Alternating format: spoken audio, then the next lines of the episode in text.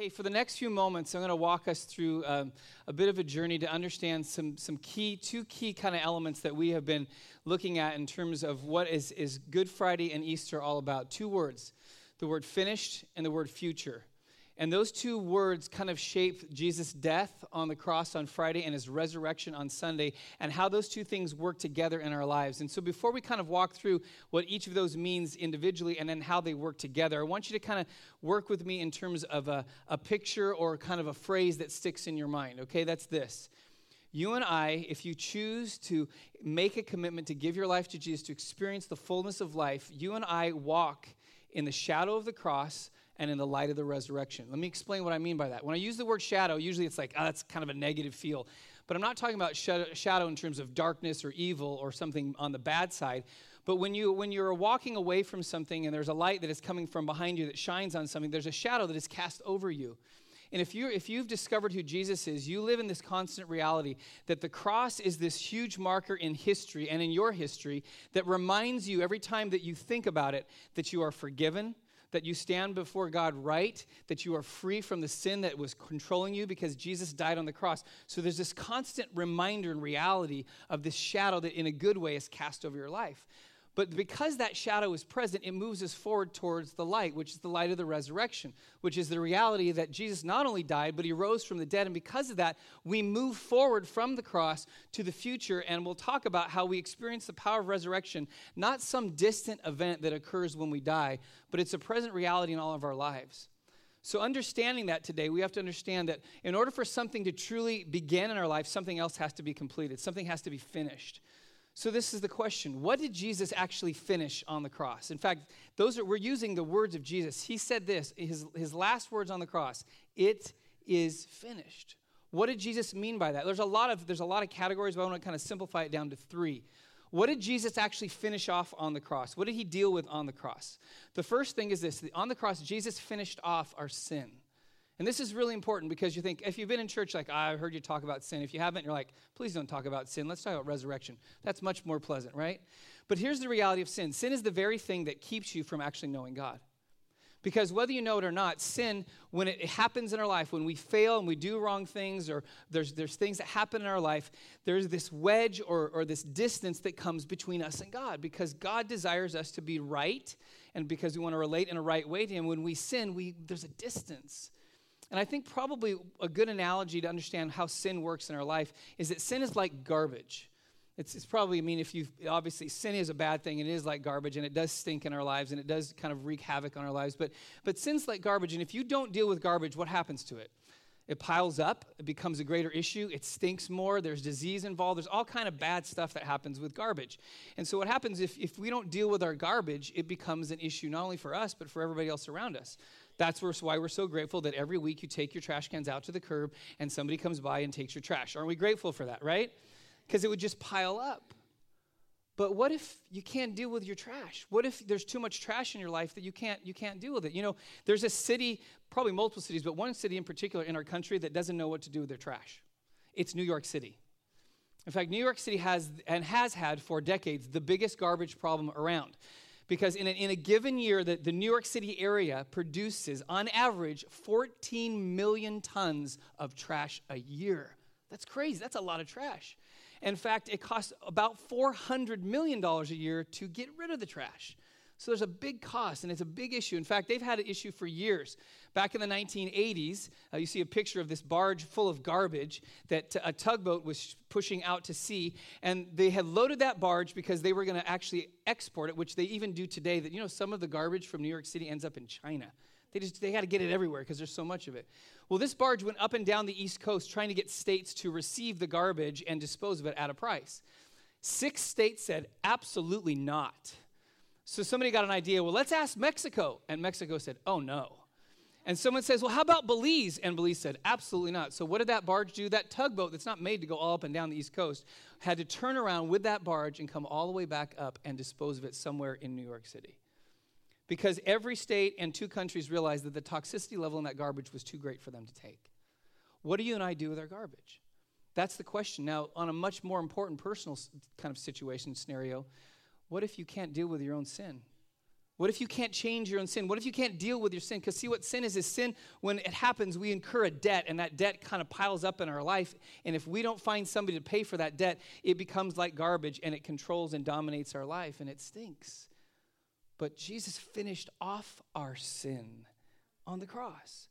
He dealt with the very thing that would keep us from getting access to God. In fact, listen to what the Bible says in Ephesians chapter 2 verses 12 and 13. It says, "In those days you were living apart from Christ, you were excluded from citizenship among the people of Israel, and you did not know the covenant promises God had made to them. You lived in this world, here it is, without God, without hope. Why? Because of our sin. But now you have been united with Christ Jesus. Once you were far away from God, but now you have been brought near to him through the blood of Christ. What is the blood of Christ? It's a symbol for Jesus' death on the cross. We were far away. Why? Because the garbage put us at a distance to God, but the cross finished off our sin so that we could be reunited and reconciled back to God. Second thing, truly important for us to understand about what is finished on the cross is that Jesus not only finished off our sin, he finished off our shame. And this is really important because you know what shame does to us? Shame keeps you and I from actually enjoying God. We can't enjoy God. Why? Because what shame does, shame comes along in the midst of our lives and out of our brokenness and our sin. It comes along and attaches itself to us. And every time we try to move forward in life, or every time we try to achieve something in life, this little voice comes along and whispers to us, You're not good enough.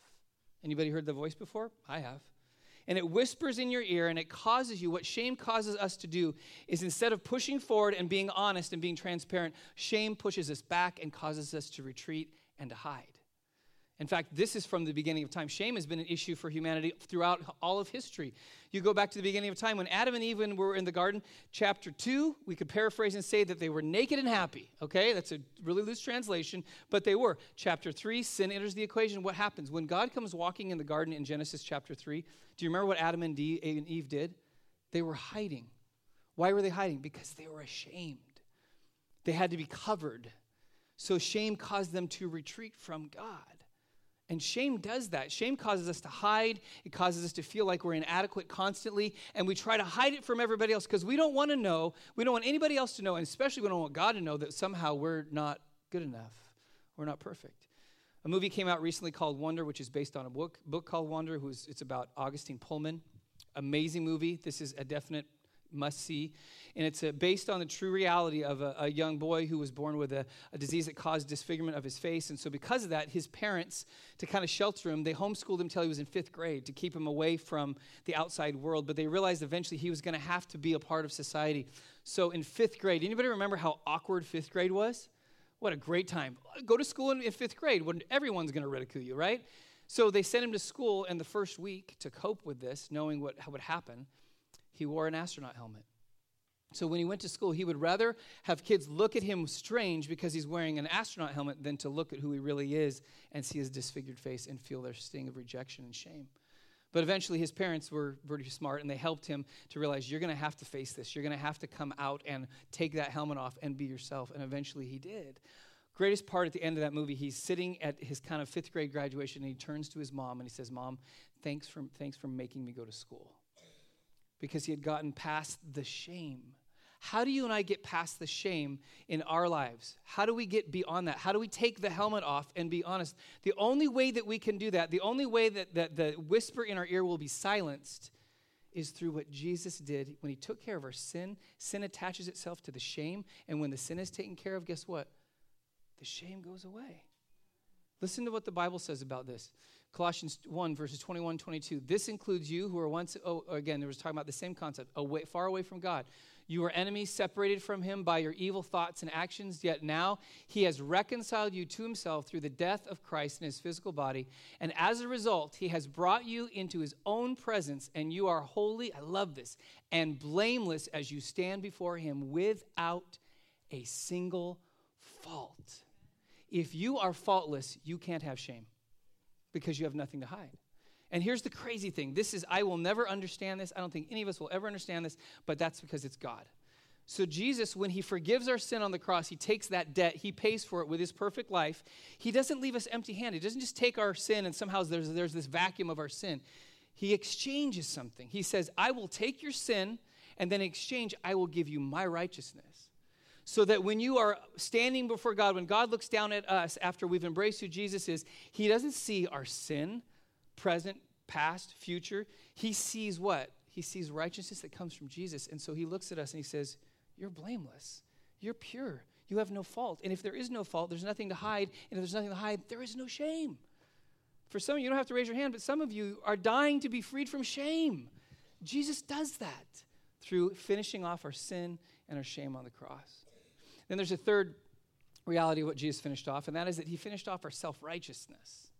So you think, well, that's interesting. How did he finish off our self righteousness? Well, here's self righteousness is the very thing that you and I don't realize this, but it keeps us from actually understanding God.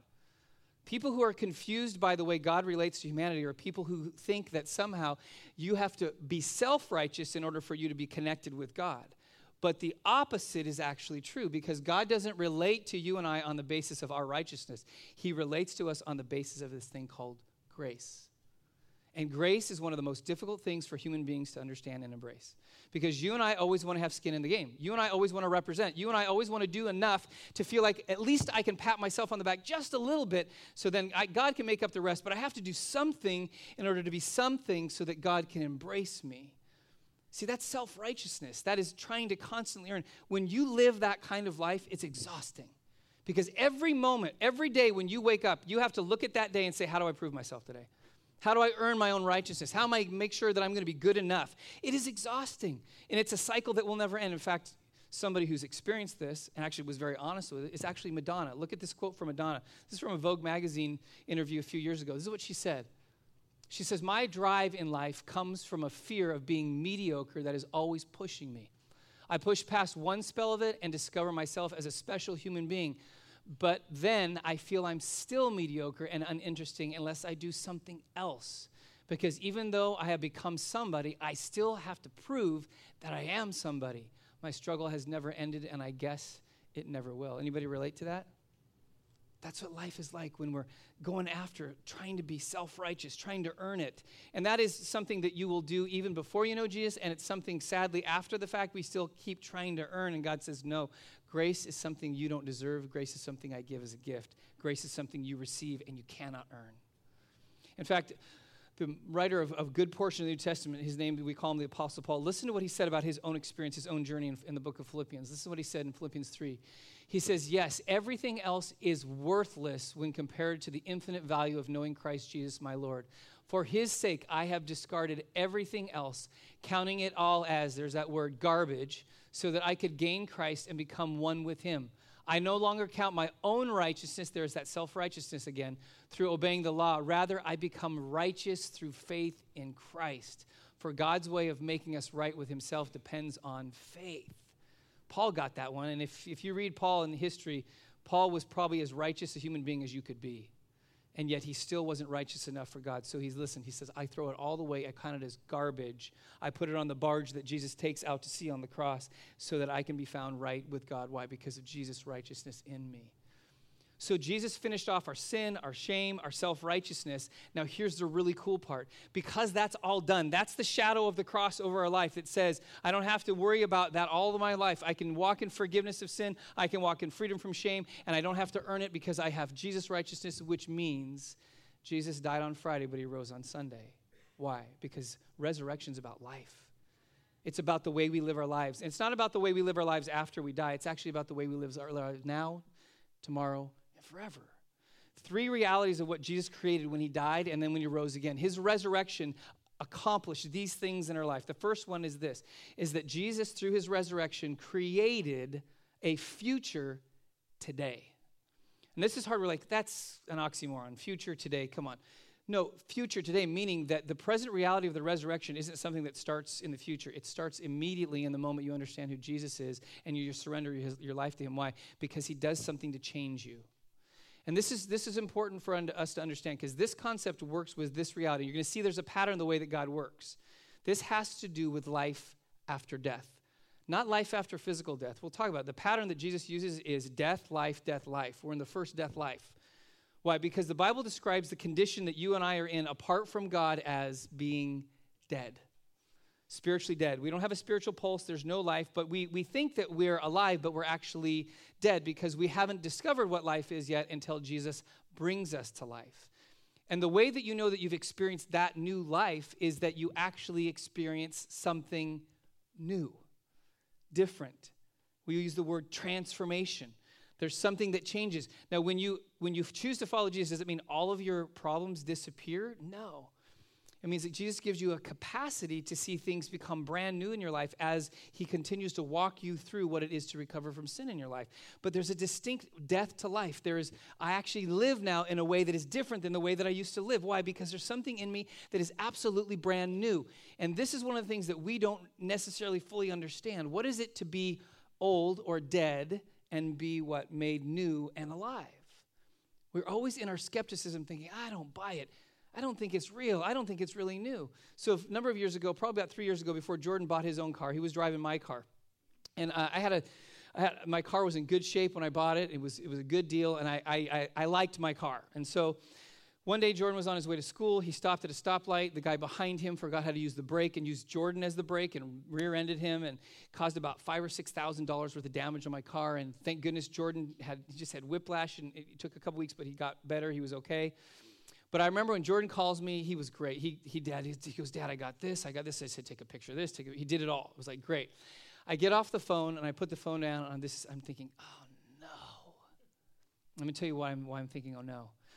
So when I had my first car, my first car got into two accidents. Neither were my fault. In fact, one of them I wasn't even in it. It was parked on the side of the road and someone just smashed into it. And each time that I took it to the insurance company and the adjuster gave me the money and then I went to a body shop, the car never came back the same way. Anybody know what I'm talking about? The doors didn't close right. Literally, in fact, Kim can tell you one of the doors never really closed right, and when it got really hot, you couldn't open it. So this is how really romantic it is when I take Kim on a date. I would open my door, and then I'd unlock her door, and I'd kick it with my foot, and it would pop open. really goes over well, you know, when you're on a date. So I'm thinking, oh no, and that was a, they don't even make these anymore, but it was a Mazda GLC. And so as soon as I hang up the phone with Jordan, I'm thinking, I'm going to get Mazda GLC repair. I'm like, my car is never going to be the same. In fact, it was probably the nicest car that I'd ever owned. It's still a 2006 Camry, still one of the nicest cars I've ever owned. I'm like, I want it to be in good shape. And so, so we get the deal with insurance taken care of. We go to the body shop, and right off the bat, they're like, hey, we're going to give you a rental. I'm like, give me a rental? All right, well, this is already an upgrade from what before. I had to walk to work, you know, when I didn't have my car before. So, long story short, three weeks goes by. I go back to the body shop to pick it up. And I remember going in the office and then I step out. The guy goes, Let's go get your car. I step out of the office and I'm not kidding. I'm not exaggerating. I looked at it and I said, That's not my car. He goes, Yeah, it is. I said, No, no, no. My car didn't look that good. He goes, Oh, no, this is your car. So he starts walking me around it. The whole back end of the car, everything was brand new. The bumper's brand new. The paint job is brand new. The muffler's replaced. I mean, everything looks brand new. I'm like, my car never looked this good when I even when I bought it. And of course, the, the, the guy at the body shop, he's just smiling. He's like, would you go on Yelp right now and maybe tell the people about us? But so I get in the car, I'm thinking it's not going to drive the same way. And sure enough, it drives even the same way. In fact, when I look at I got in my car, I'm like, this is actually better. So I called, I want to call Jordan and say, hey, can you take my car and get an accident again? Because the front end needs some work. I'm kidding. I love my son more than my car, okay? But the point is this is that there's a skepticism that all of us have about something actually being changed and transformed and being brand new.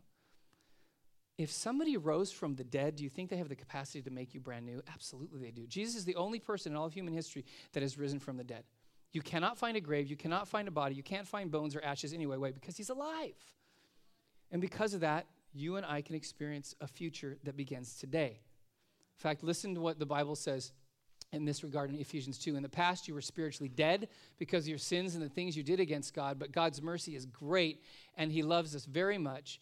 Uh, it says, though we were spiritually dead because of the things we did against God, He gave us, here it is, new life in Christ. You have been saved by God's grace. That's the good news. Second reality of what the resurrection does and the, the future it creates for us is that it creates a future tomorrow. Now, remember, following that pattern, this has to do with the life that you and I experience before we die, before we physically die. See, the resurrection means that death, the ultimate doom for all of humanity, the ultimate issue for all of us, has been taken care of. And that means the way that I live my life, from the moment I understand that, the moment I follow Jesus, every moment of every day until I physically die has a different reality to it. Because we'll talk about this in a moment. Death physically is not the end. But that doesn't mean you wait to die to figure that out. You start living today. Why is that important? Because we have this skewed idea of time. Time is a commodity, time is like money. Time is, you have a limited amount that you live and you can invest, and one moment disappears and you can't get it back. How do you live your life? How do you deal with the time that you have? If you realize that death at the end is not the end, then you live life and invest time completely differently than you would if death was the very end. What does that mean? Well, maybe you fall into one of these categories. When you look at your time, maybe you're the kind of person that really just passes time. And what do I mean by that? Well, when you look at your life, if you were honest, now you would never say this because we wouldn't say this because this would be embarrassing. But this is not that you're not busy, but when you look at your life, if you were honest, you would say, My life is boring. It is. I'm really busy doing a lot of things, but there's no excitement to it. I kind of do the same thing every day. I get up around the same time. I go do the same job. I watch the same TV shows. I eat the same food. Now, I don't think you know, all of us are exactly like that, but there's a routine that almost like I'm just passing time till something hopefully happens in my life and it gets better, and it never gets better. Or maybe, maybe your even life is more difficult and you're not passing time, you're doing time. And that reality is, is that you, you look at your life because of pain and suffering and the things you've gone through, you feel like your life is a prison sentence and you're doing time. And in doing time, you're just waiting for the end to come so you can get out of your suffering. So you're just kind of waiting and bearing down and hanging on through the pain and the suffering. And you're just doing time and you're waiting for somebody to come and unlock your cell and set you free. Or maybe, maybe it's the bigger picture. This is what all of us long for. Maybe you're not passing time and maybe you're not doing time, but you know what you're doing? You're killing time. And the reason you're killing time is if you were honest, this is what you believe about your life. Your life is meaningless. Your life has no purpose. There's no point. In fact, you, maybe you've thought this thought what in the world am I here for? Why do I even exist? Why, why, what, is, what is humanity about? Why is the earth even here? I think all of us at one time or another, we've thought those big thoughts. And we look down at ourselves, insignificant on this big planet in the middle of this huge universe, and we feel like it's pointless. So I'm just trying to make time go faster and kill it off so I can just be done with it. Why? Because it's pointless. You know what all of those three areas of time are screaming out and crying out for? It's what all of us want is meaning. Human beings have to have meaning. Otherwise, there's no reason for us to exist. There has to be a point, there has to be a purpose. Now, back up for a moment. If the God of the universe sent Jesus into the world to die on a cross to free you from your sin, your shame, and your self righteousness, and rose from the dead so that you could have life, there's a purpose to your life. God has given you meaning. And it's not tied up in your job or your position or your finances or the place that you live. It's tied up in the fact that God's desire for you is so powerful, He's given you the highest value on the planet His life. That's meaning. That's what the resurrection allows for you and I. It's the reality we have to embrace. In fact, listen to what Jesus says about life. He says, The thief comes to steal, kill, and destroy, but I have come to give life. And what kind of life? Life in all its fullness, the fullest capacity of life. That means that if you and I understand the resurrection's real, then we don't, we don't kill time, pass time, or do time, we invest time. Why? Because this is the last point. This is so important. The resurrection creates for us a future that is forever.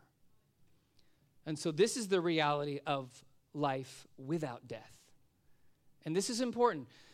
This is not like, because I've, I've been in the church and I've been a Christian for a long time, and when you come to know Jesus, there's something in you that says, hey, I'm forgiven, I'm saved, Jesus is coming back someday, or I'm going to die, so I'm just going to wait. No, no, no. We'll get there, we'll enjoy that, but we live what? We live today, we live tomorrow, and then we live forever. What does that mean? This has to do with this limit of death being lifted off of us. Now, because you and I are all physically alive, we don't get the reality of this, but those who have gone before us, they get this big time. And this is the change. This is the switch. When Jesus rose from the dead, the period at the end of your life became a comma. You and I, we live in this. Is this is the mindset? You don't. You and I don't say this, but the mindset is: I come to the end of the sentence of my life, and there's this firm period, and that's the end. The resurrection says absolutely not. Jesus erased the period, and he put a comma. What does a comma mean? A comma means there's more of a sentence to come. And that means that you and I have to understand this is the reality. We don't get this yet because this is our this is our reality right here. But the sentence on the other side of the comma on the second half of the sentence is better than the first half. But if you and I understand that it's a comma, which means death is simply a passageway into life, then we live differently today. So some of you have probably heard of a guy named Billy Graham. Billy Graham died last month. But listen to what he said a few years before he died, because Billy Graham got this. He got this. He says this Someday you will read or hear that Billy Graham is dead. Don't believe a word of it. I shall be more alive than I am now. I will just have changed my address. I have gone into the presence of God. Isn't that amazing? Billy Graham got that. And now he's on the other side of the comma. And then eventually, like all who follow Jesus, in eternity, he will get reunited with his physical body and he'll have a resurrected body to enjoy God's presence forever. Can you imagine what that would be like? So this is this is one last verse that reminds us where this eternal life comes from. John writes this. He says, "This is what God told us. God has given us eternal life and this life is in his son." Jesus' death on the cross finishes everything off, but his resurrection gives, a, gives us a present reality that leads to a future of hope. So I'm going to close with this. I'm going to ask the worship team come and join. We're going to sing a couple last songs, but before we do that, I want you to capture this. This is one of those moments where you know you hear somebody talk and they say, if you haven't heard anything else today, hear this. Okay, this is one of those moments. Because what, what you and I need to capture in this is that we do have the finished work of Christ and we do have the resurrection that gives us life. But why has that all transpired? Why has Jesus done all of that? Because he went through pretty tough stuff for us. Being God, becoming human, suffering and dying on a cross, going through death, rising from the dead. I mean, these are incredible things that he's done for us. Why did he do that?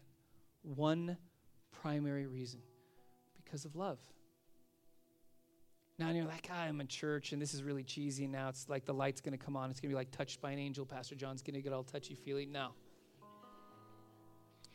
When you came into the building today, and you've probably noticed if you've come into church last couple weeks, you've seen a few roses around. Anybody seen a few red roses? There's a reason.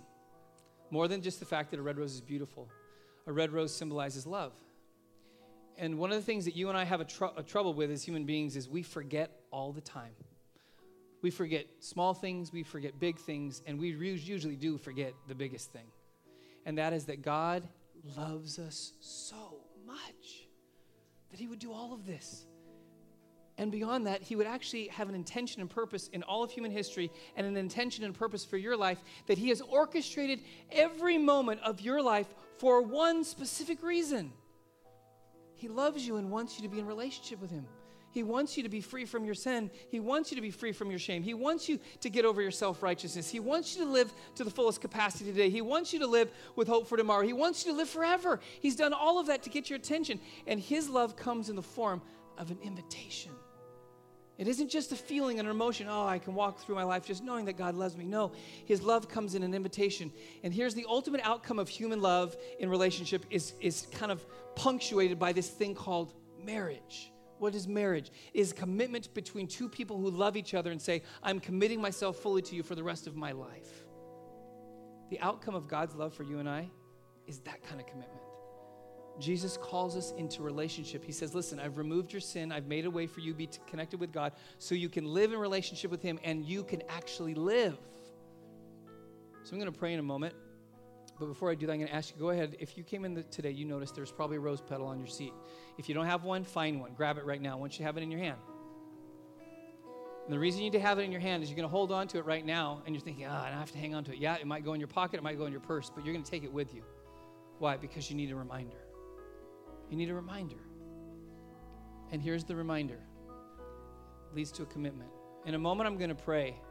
And I'm going to pray specifically for you if you're here today and you, if you would be honest with yourself, you know that there has not been, been a moment in your journey and in your history where you have said, I am fully committing myself to Jesus. I am giving him all of my sin and my shame and my brokenness. I am letting him take my sin out to sea through the cross so that I can actually start to live. But I'm going to make that commitment today to now turn from the way I used to live and embrace the life that Jesus has for me. When I pray, I'm going to ask you with that rose petal in your hand, that's Jesus' invitation to you. It says, Listen, I want your life. I want your life to be life, but you have to turn your life over to me. When I finish praying, we're going, going to go into a couple songs, but I want to men- just mention at the end of our service, there's a little sign in the back that says following Jesus. And if the, you're making this commitment today, I'm going to ask you, as people are kind of leaving, there'll be somebody positioned by that sign, and you just walk by and say, Hey, I'm making that commitment today. They want to give you a Bible, help you get connected with Jesus. It is not a membership class, it is not getting connected, connected to Antioch. It is finding your way into following Jesus. They just want to agree with you for a couple moments today. So let's pray. Jesus, we thank you that you have given us life because you have finished off the biggest issues in our lives. And because we are free from our sin, we are detached from the shame, and we don't have to live by our own righteousness. Lord Jesus, we can live our lives new today. We can live our lives investing and have meaning, and we can live our lives with the confidence to know that when this life ends, true life begins. So, Lord, I pray right now that those who've come to this place of wanting to, to lean into that and make a commitment, that you would give them the courage in these moments. And, Lord Jesus, as we sing about your love being surrounding, your love has pursued us, it is present, it is above us, below us, in front of us, behind us, and that, Lord, we would finally give in to your pursuit. Stop hiding, step into your light of your resurrection, and choose to follow you with our lives. We thank you, Jesus, in your name.